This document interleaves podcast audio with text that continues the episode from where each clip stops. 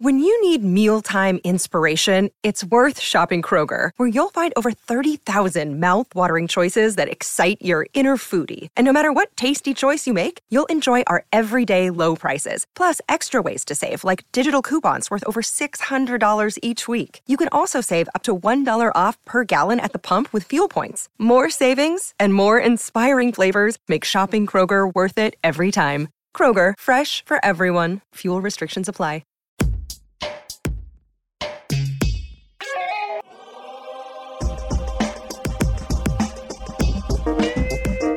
Welcome to the Drill Down, the business stories behind stocks on the move. I'm Cory Johnson. Today is July 26th. This is episode 60. Well, just ahead, the business Lockheed Martin wants to talk about, but can't. Plus, Hasbro's winning bet on digital games. And we're going to talk about the godfather of SPACs with our guest, friend of the Drill Down, Niccolo De Masi. But first, it's sponsor time. The drill down is brought to you by Aiera, a one stop equity platform where you can seamlessly connect to any earnings call and surface actionable insights automatically. Aiera's AI powered tools will allow you to work faster and smarter. That's Aiera, A-I-E-R-A dot com. And you can listen to the drill down on any of your favorite podcast platforms iTunes, Spotify, Google Play, Stitcher, iHeart, and TuneIn. Isaac, I sat with someone this morning, helped him pull up Google Play on his phone and click that subscribe button now, he, like you, is going to get every single show. Bless his little heart, and we're glad to have him.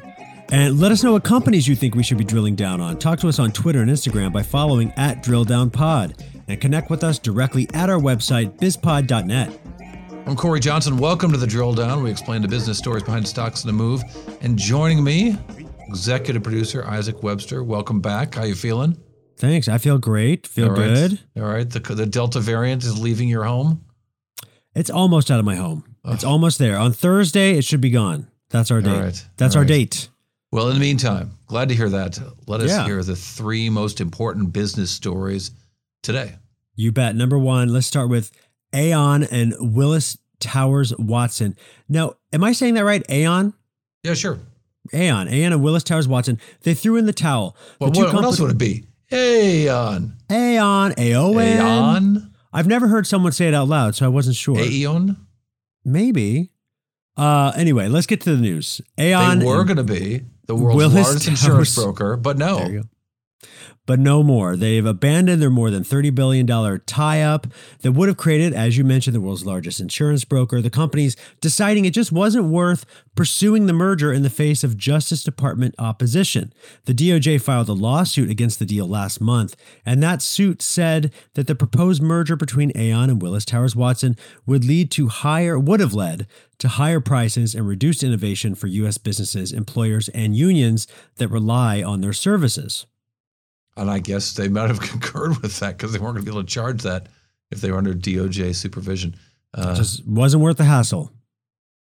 Now, number two, uh, sales of new single family homes in the U.S. tumbling to a 14 month low in June, and sales in May were weaker than initially estimated. And that these are the latest signs that expensive lumber and shortages of other building materials are hurting the housing market. Now, this third straight monthly decline in sales follows news last week that we talked about here on the show that permits for future home building dropped to a nine month low in June. So, a lot of warning signals here. however, as we mentioned last week, lumber prices are now down for the year. Really dramatic slide as of last week, negative for the year. So maybe some of those pressures. Well, th- indeed, one of those pressures has eased. Hopefully, this might be the worst of it. And our third story today the University of Oklahoma and University of Texas telling the Big 12 that they will leave the league in the coming years. And may, this may be the most consequential reordering of college sports conferences in about a decade. It opened up the way for the schools to, to move to the Southeastern Conference. So they're going to move from the Big 12 to the SEC. Got it. Huge That's deal. the, that's the plan. And that could that could mean the SEC uh, could swell to into a 16, te- 16 team league and sweep up far greater power, um, wealth, and athletic prestige. Oklahoma and Texas said in a joint statement that they would not renew their existing television deals after they expire in 2025. So bye bye Sooners, bye bye Longhorns, um, and uh, and the SEC gets uh, bigger and stronger. Now, Cory, what are your stock? What stocks are you drilling down on today? Let's start with Hasbro. Hasbro. Hasbro trades with the ticker HAS. Shares rose 12% today and they've risen 44% over the last 12 months. What's new with Hasbro? Yeah, big day for Hasbro with the release of second quarter earnings. Um, and the chairman uh, came out and the CEO, so I should say, on their conference call today and gave all the credit to, you know, one time sale of the eOne music business was good, but fundamentally it was Wizards of the Coast. That game which I never heard about today, and that's what I hoped when I listened to the conference call today. Me neither. Um, would be uh, would that made their second results fantastic? Revenue was 100, uh, sorry, 1.32 billion dollars, up 54 percent over last year. Consumer products up 33 percent. Um, and their digital gaming segment, uh, again, also that revenue doubling, entertainment doubling, entertainment for them are TV shows like Cruel Summer and the Rookie, Peppa Pig. I'm sure that's big in your house. Very big. Very big. PJ Masks and my favorite, My Little Pony. Oh, Entertainment was up 47%. Actually, my kids who are teenagers and they don't watch My Little Pony, nor do I, but I think the art in My Little Pony is spectacular. Yeah. Oh, yeah. And the know. songs, the songs are great in My Little Pony. And I don't even get high. And I think the art is great. Imagine if you were a stoner and you got My Little Pony. Oh, I can, uh, that would be really fun, actually. I'm sure that's probably there's a cannabis brand coming someday, maybe from Hasbro. But there what I found be. interesting in the conference call that idea was free, by the way, Hasbro. Cannabis and My Little Pony. You're welcome. Sales picked up during COVID for these guys because people were stuck at home. They discovered, shocker, that they liked playing games with people. Here is yeah. the CEO, Brian Goldner. You know, what we're, what we're seeing is that uh, consumers are very engaged in the products and categories that we're offering. We've also gone out, as we always do, and do a lot of uh, proprietary insight work and research around our brands and categories. And we're seeing an increased and sustained level of uh, commitment to our gaming business and game playing. Uh, people are very engaged. I think they have found gaming again for those who uh, had played it more in the past or playing it more now. Uh, lots of families around the world who hadn't really discovered games who are discovering games now. So I, I don't know that I can comment specifically on family budgets, but what I can say is that people are spending money um, in the consumer product categories that we're offering, uh, from Nerf to Play-Doh to Playskool to our uh, partner brands in Marvel, Star Wars, and Princess, um, and of course several other brands in the portfolio. So interesting that people are playing games when they're at home, and that seems to be continuing again some of those numbers really up big over last year's numbers, the pandemic numbers. I just didn't realize that Hasbro was in the gaming business, and that's pretty cool.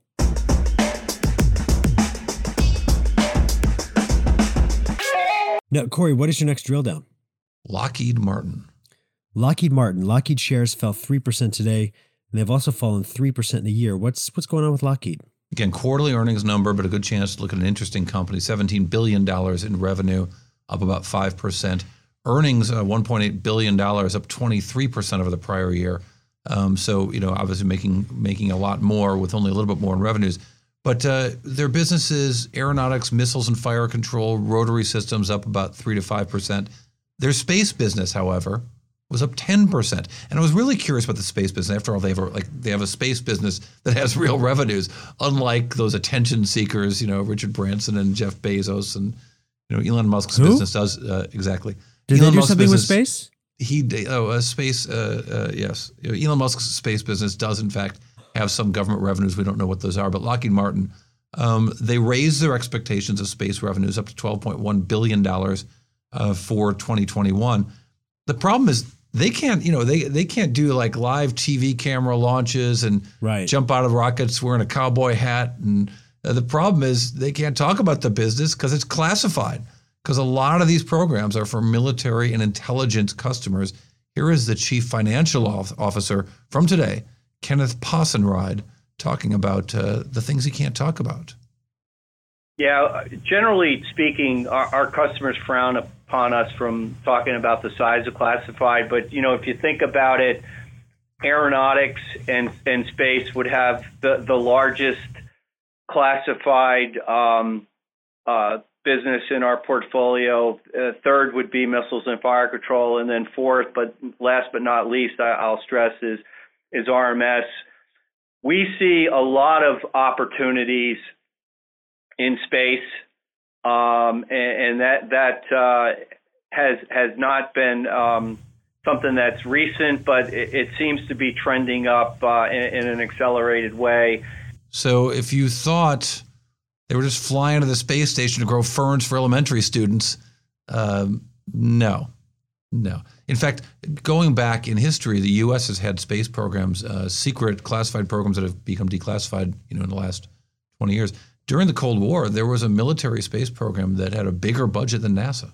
I love it, and Lockheed's at the center of all that. Um, maybe. Yeah, can't maybe. tell you. It's classified. That's right. Cory, what's your next drill down? Let's look at MicroStrategy. MicroStrategy trades with the ticker MSTR. Shares rose 26% today, and MicroStrategy shares have gained 480% in a year. Tell me about MicroStrategy now. Well, you know what these guys love? Even more than Jack Dorsey? Space. We, we love you, Bitcoin. Bitcoin. They love Bitcoin. That was Jack Dorsey. Uh, they aren't the Jack isn't the only one who loves Bitcoin. Uh, Michael Saylor, the CEO of MicroStrategy, loves Bitcoin and has bought a lot of Bitcoin for his company. They have moved a lot of treasury assets into Bitcoin. Um, and uh, at the moment, we understand they own about 105,085 Bitcoins, which um, they paid about $26,000 for. There was a huge uh, increase or, or sudden spike, I should say, in the value of Bitcoin today. It was up about 8% to about, I think, about $36,000. But it was the first up move we've seen in a while, the first lurch up we've seen in a good month. And that led perhaps to this big rise in MicroStrategy. They were out uh, even in the last, you know, uh, in June, as I mentioned, buying Bitcoin at $37,617. So with uh, Bitcoin surging again, uh, this is exactly what they need um, uh, because they've put so much money into this thing. But uh, you know, again, the closing price today of slightly, slightly below what they paid for Bitcoin in June, but well above um, what they paid um, for it in, in aggregate. Nonetheless, uh, you won't ever see that show up on their balance sheet because of the accounting for Bitcoin. The FASB and SEC accounting for Bitcoin says you put it on your balance sheet at its cost, and you can write it down, but you can't write it up to market value ever, only when you sell it and show a gain. So if you're going to speculate on it, that's one thing. If you want to buy it and hold it, that will never increase in your books. It can only decrease. Here is the chief financial officer, Phong Le, uh, talking about this at a recent financial conference. And I played some of this sound, um, I think, a few months ago, but I think it still is really important here because the accounting, well, uh, the, the accounting is just not favorable to these companies. This is the accounting. Uh, the accounting is, is not uh, advantageous. Uh, Bitcoin is accounted for uh, using GAAP precedent as an intangible asset. Uh, but the FASB hasn't taken up Bitcoin specifically and, and, decided how it should be accounted for. As an intangible asset, what that means is if by nature you want to buy and hold Bitcoin because you think it's a superior store of value, uh, which is what we do, uh, and you're not going to be selling your Bitcoin, you can only write it down in any particular quarter based on the low price of Bitcoin on your primary exchange in that quarter. Um, now, most of our shareholders see through that and realize that the book value of the Bitcoin is not equivalent to the market value of the Bitcoin. But uh, that's because we've been evangelizing and we've been championing this, and our shareholders are quite knowledgeable. So, again, you won't see it on their balance sheet. You kind of got to do the math to figure out what it's going to be worth. But uh, the, uh, the, SEC accounting isn't going to let these guys show off their wizardry at capturing this uh, the value of this asset. And man, to be sure, they've lost a lot of money. They bought 13,000 bitcoins uh, in June that are, are now still down after this rally, 100 bucks per coin from what they had been uh, back in June. All right, well, coming up next, our guest Niccolo de Masi, the godfather of SPACs. We're going to run through what he's learned now that he's brought four SPACs into the market and uh, what those very interesting companies all share in common. But first, the drill down is brought to you by Aiera. Aiera's event access and monitoring intelligence platform improves earnings season and the investor events in between through comprehensive calendar tracking, one click event access, dynamic monitors, multicasting, and more. Powered by an advanced language processing engine, which consumes some 40,000 investor events annually across 10,000 global equities. Learn more at Aiera, A-I-E-R-A.com. And remember to join the drill down on Twitter and Instagram at DrillDownPod. And check out our website, bizpod.net let us know what stocks we should be drilling down on. All right, welcome back to the drill down. We are joined by, uh, if there's ever been a friend of the show, it is this friend of the show, Niccolo De Masi. A complicated interview because not only is he a friend, uh, he's also an investor in the Business Podcast Network, the parent company of the Drill Down Podcast. Niccolo, glad to have you on. You are the CEO of DMY, X now. What's the, you, you've you've brought four companies out now through a, a, the SPAC process. So I thought it'd be useful to talk about where we are with in the world of SPACs, but specifically, I want to drill down into your four companies, the most recent. I want to spend the most time on. But uh, nice to see you. Nice to hear your voice. Always Welcome a pleasure, Cory. Always good yeah. to be here. I think you're our first repeat guest. There yeah, you go. You I was one of your first first guests and one of your first repeats. That, that first repeat CEO guest, at least. Um, so you have brought now four companies public. Now you and I met when you were the CEO of Glu Mobile, a mobile gaming company uh, that had some, uh, a great deal of success uh, before a recent takeout. Um, but the first company that you brought public through the SPAC process and were, what was your role there? Yeah, so look, the overarching theme for DMY technology is that we look for what we call all weather technology companies. Um, by all weather, we're looking for businesses that have tremendous secular growth trends, companies that are going to grow regardless of the macroeconomic climate, regardless whether there's a lockdown, regardless of what your view is on inflation. Um, and so that's kind of the hallmark for us on each one of our transactions is that they're businesses with tremendous opportunities to grow, irrespective of what anything else happens in the world, uh, even politically. Um, our first transaction was a good example of that. It was the leading online casino business in the U.S. Uh, a company called Rush Street Interactive that is controlled by uh, one of Illinois' most uh, most famous uh, entrepreneurs, Neil Bluhm, who uh, is is big in the real estate space, owns the Four Seasons and the Ritz, I think, in Chicago, and also owns a lot of uh, commercial real estate and a number of physical casinos. He he started about ten years ago, Rush Street Interactive, which was his digital interactive uh, casino play, and uh, and RSI as we as we abbreviate it, and that is actually the ticker today post close. has really done a tremendous job of capitalizing on the legislation that passed, you know, in the sports betting space state by state and in the uh, online gaming space state by state. So to give you an example of the growth at RSI, uh, I think this company did something like $60 million of revenue the year before our, our merger was announced. I think last year it was, you know, more this exactly right, but almost right, something like 275, 285. And I think this year the guidance is, you know, somewhere in the high 400s.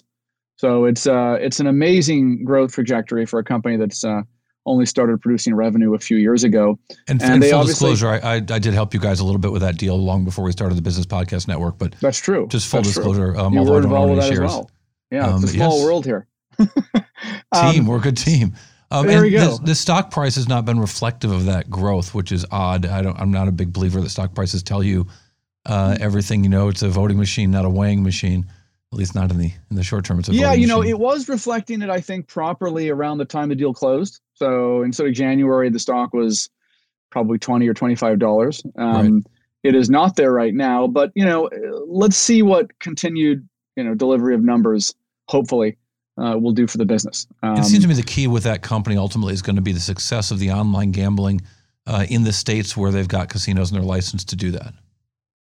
I, I think they're actually going to be a national player. Um, I think they, they are powerful enough to achieve that. They are, you know, they are only about, you know, sort of 30, 40% uh, smaller than, you know, DraftKings in aggregate.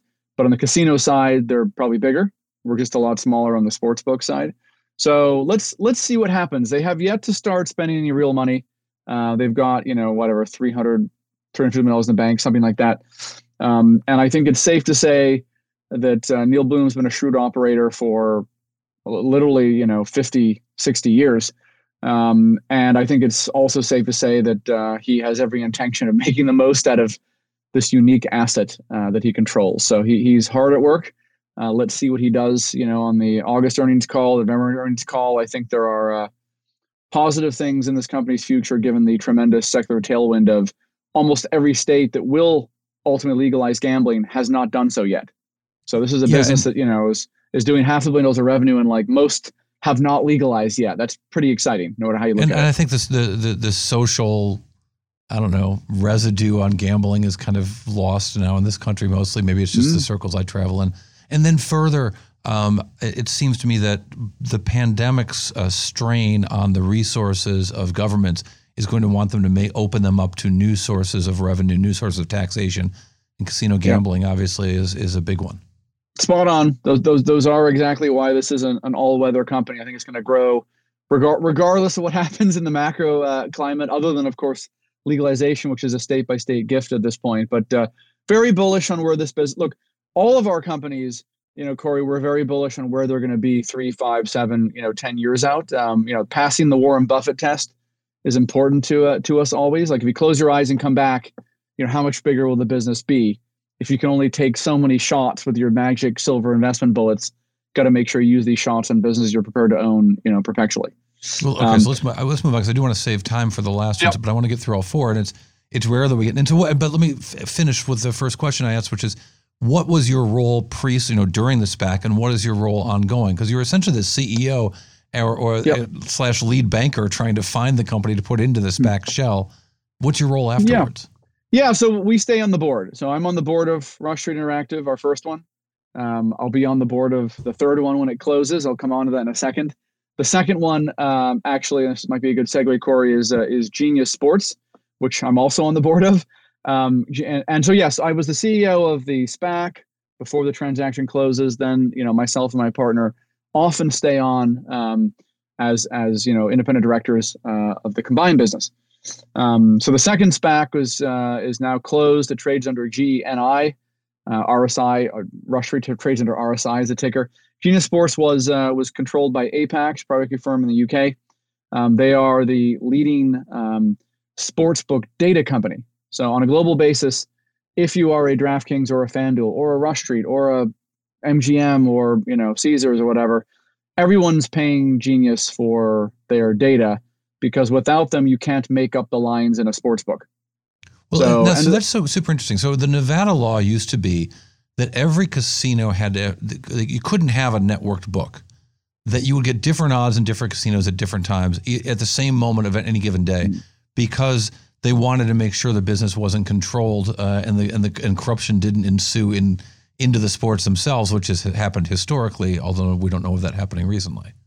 Well, that's but that's casino. I think you're talking about right for sports right. betting. Like you know, people are all betting on the same event, and they all want to feel like they're seeing. I mean, so if you're if you're DraftKings or FanDuel or Rush Street Interactive, you're providing a consumer brand and portal where people are all wagering on the same game, the same event. So there's kind of global liquidity, actually? But the um, but the, so, the different pricing from um, venue to venue uh, is does not the case when Genius Sports is involved, right? They're, they're essentially sharing the line. Uh, no, that people can make different odds if they want. We provide the data, so we tell you this event has happened. This is what the official score is. This is how many passes there have been. We can give customers recommendations on how they want to lay out their odds, but every operator has their own brand and their own competitive, you know, approach um, and different life cycling of customers and different demographics of customers. So that's that's how they compete, right? As they take, you know, Genius is a SaaS business. It's a global, diversified SaaS business where we're the exclusive data provider for the wagering industry for both NFL, which is a deal we did after the deal uh, transaction closed with uh, DMYD, our second SPAC. Uh, we're also exclusive with the English Premier League, EPL. So NFL and EPL, you know, are, are, are sort of uh, arguably the two biggest leagues in the world. Are, they are the two biggest betting leagues for sure. Um, EPL is actually the largest. Uh, if you look at total wagers that are placed, uh, it's actually greater than the NFL because there's a lot more games every year. Um, but obviously, NFL is a big deal in the U.S. and how do they how do they get paid? Well, for now, maybe. Um, uh, I don't mean to speak sacrilege to our football fans, but the other yeah. football's pretty big. Premier League's pretty big deal. Um, how do these guys get paid? They did 168 million dollars in revenue last year. What what's the basis upon which they are paid?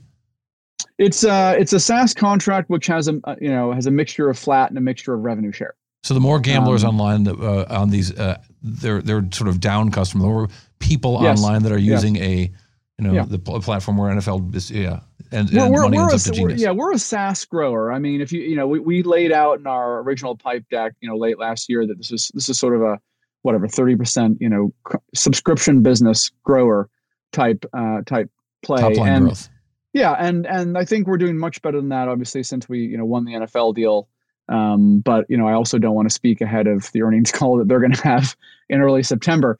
Um, so you know, I, I think both these businesses have done very well in the last year, 18 months. We're very proud of them.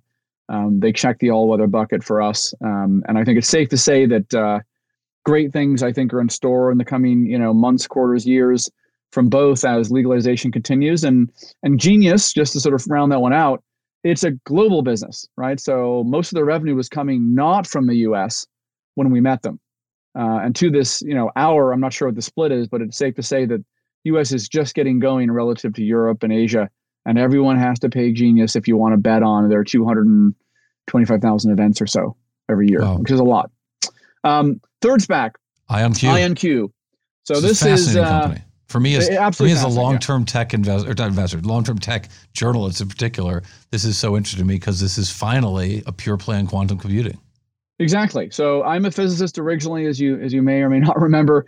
Um, I've been following the space. You might laugh for almost 25 years.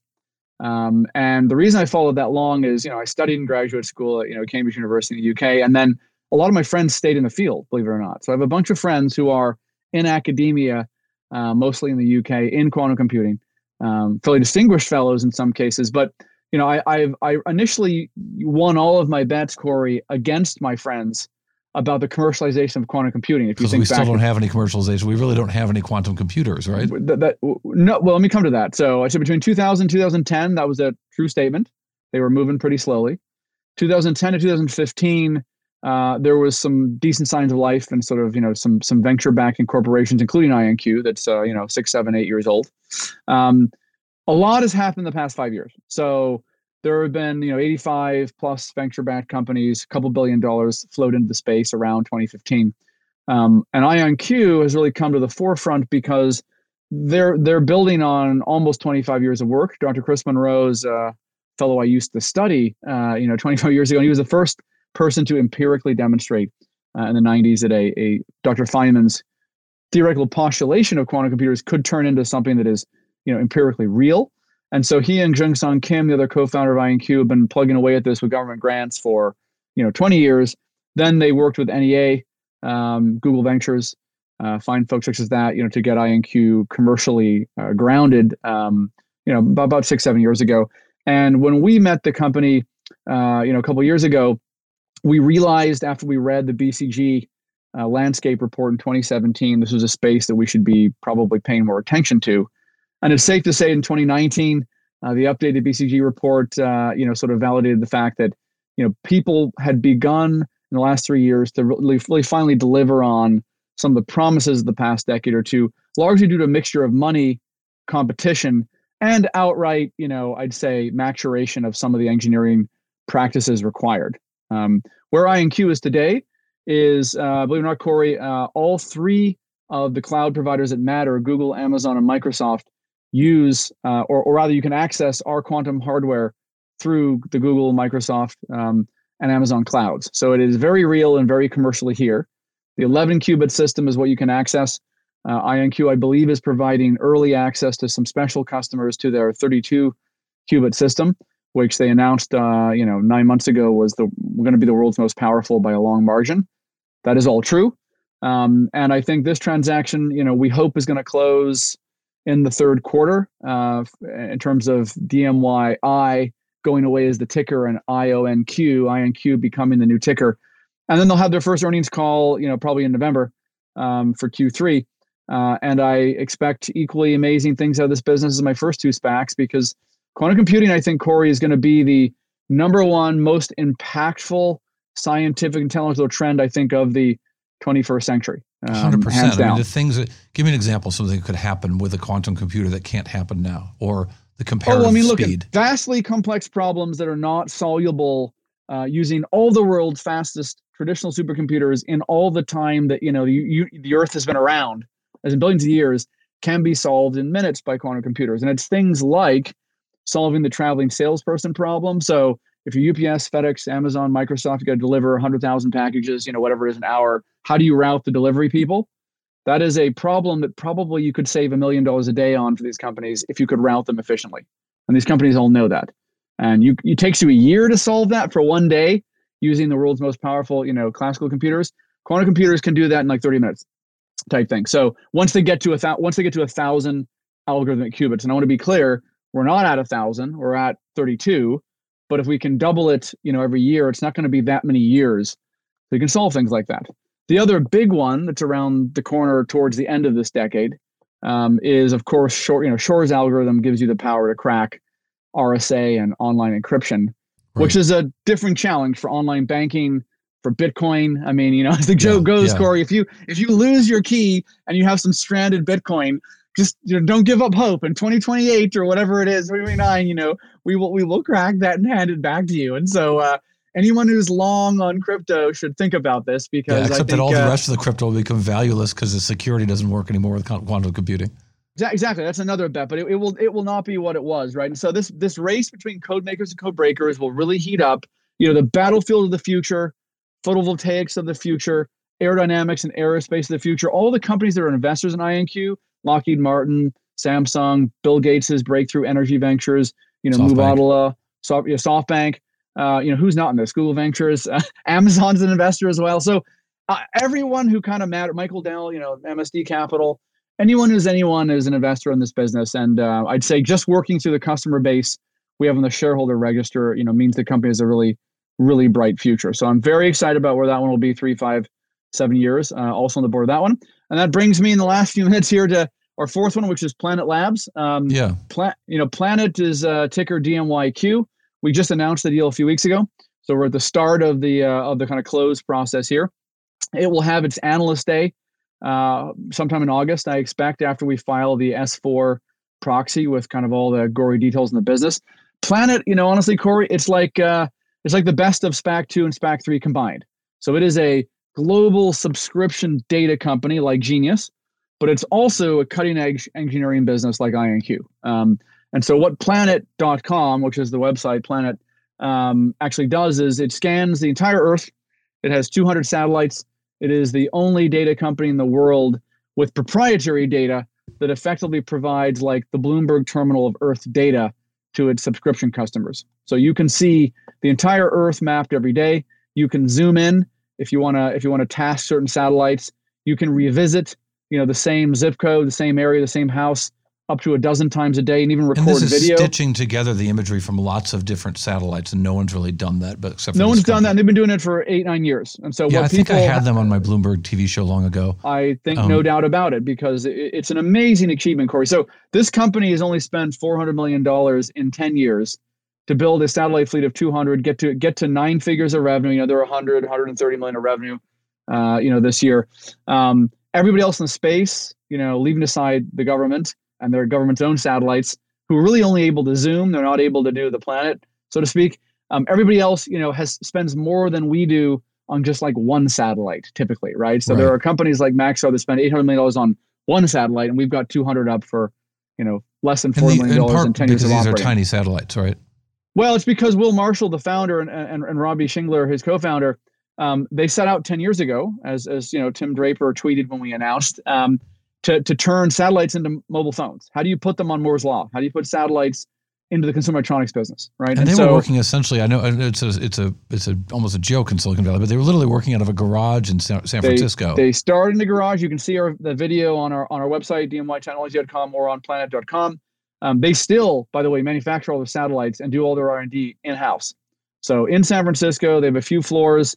It's all you know under tight security for a lot of reasons, but uh, ultimately they're vertically integrated. And so, what's super cool about this company is they remind me a lot of Apple. Honestly, um, if you think about the approach of Apple, it's like if you're serious about software, you have to build your own hardware, and that's effectively what Planet has done. They've built their own hardware, then they build a software company on top of it. All the revenue is a subscription software business, but the data is captured proprietarily, and then they can sell the data to the same people and to anyone who wants it, corporate, government, over and over and over. Right, so if you need to find you know your enemy's fleet you know you you need planet if you want to know what's going on in your country in terms of mass migrations natural disasters you need planet if you want to enforce you know various rules if you're an agricultural company and you want to optimize you know how, how you're actually treating and growing you need planet and so well, i mean i'll give you an example so when i was a hedge fund manager and i was short this oil company that supposedly had this amazing well that they were drilling and they would give out these regular updates on how deep they had drilled the well and boy right every extra thousand feet they drill was even more amazing. They still yet to find any oil, right?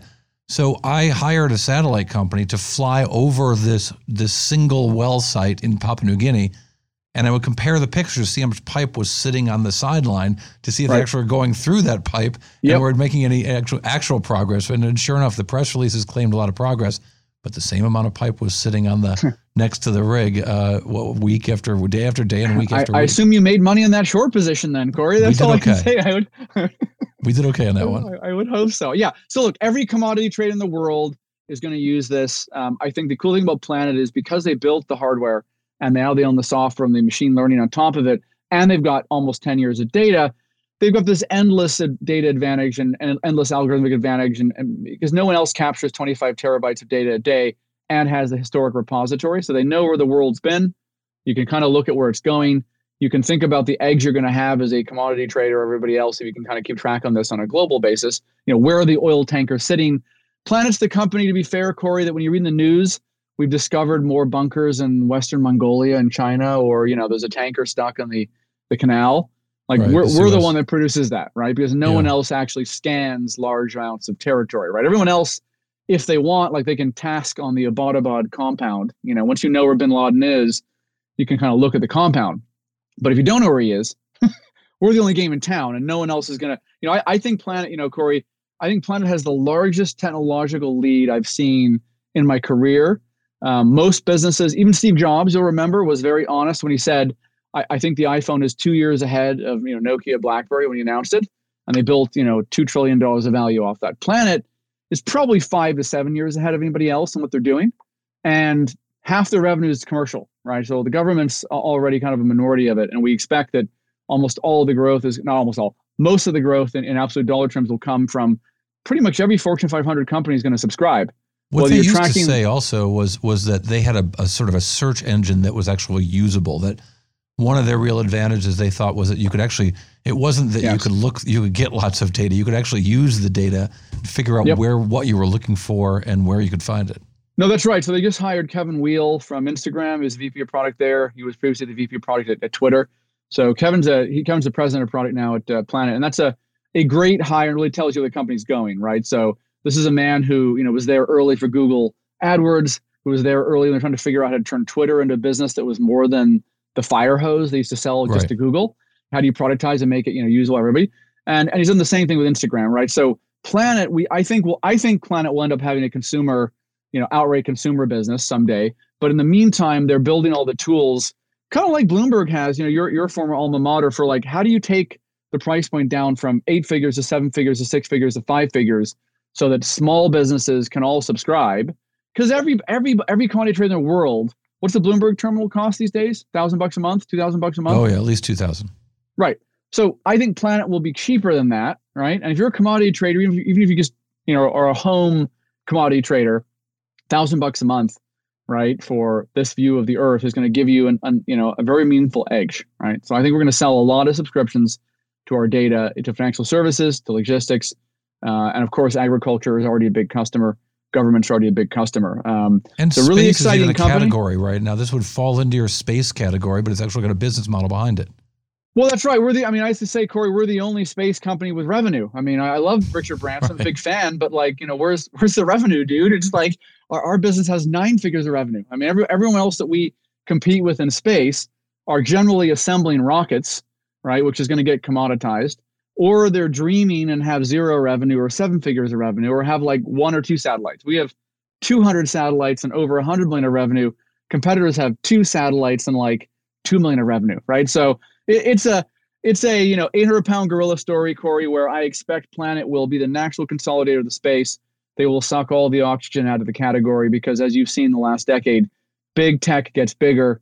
They have vast network effects, and the bigger guys are actually growing faster and faster as they as they drive this virtual flywheel right between data, Yeah. I mean- customers, technology advantage. I'll disagree in one way. Uh, sucking all the oxygen out of space has already been done because no one can hear Not scream. space. I just meant the satellite, the extraterrestrial data category. Yeah, space is, does very little air. I think that's fair to say, which is Um, probably good for the uh, Let me longevity of our ask you. We could go on for a while, we uh, but I, we can't. Um, let me ask you, what have you learned to wrap this up? What have you learned through this process now? Four SPACs in. Obviously, there have been some changes in the accounting rules. Um, Yeah. But what what have you figured out about this? Because the number of SPACs has greatly declined over the course of the last year, especially after the, the SEC changing uh, Yeah. the warrant uh, uh, counting rules. But what have you learned? You know, nothing that would surprise someone like you who's been watching financial markets for for decades. So it's a flight to quality. You know, Goldman Sachs is our underwriter. My partner, as you know, you'll remember, is Harry You, is the CFO of Oracle, Accenture, and EMC. Um, you know, he's he's he's been at this a couple decades longer than me. So we we've seen a 40 years of public markets uh, together, and been on the board of 20 public companies that we've either run or been the CEO or CFO of. Um, and so, you know, we take a, a long term view of looking for quality aligning ourselves with our target companies, uh, so to speak, and really wanting to work with people who want to be public with us. Um, if they don't want to work with us, you know, we we really don't want to be involved in a sort of a commoditized sort of situation where people are kind of looking for who will offer the, the, the highest price in the short term. We're looking for Right. people that want to be great public companies that are sustainable, that want to be set up to have a great first year, and have the time, energy, and story to spend getting the right investors into the pipe so that they are there for you long term. You know, you can see a lot of strategic investors in the IonQ deal. Planet also had Google as an investor, Marc Benioff, you know, BlackRock, Koch. These are all people that you can imagine have an interest in what in what Planet, you know, is doing and a very long-term interest. I mean, Google, you know, they can't run Google Earth without Planet, right?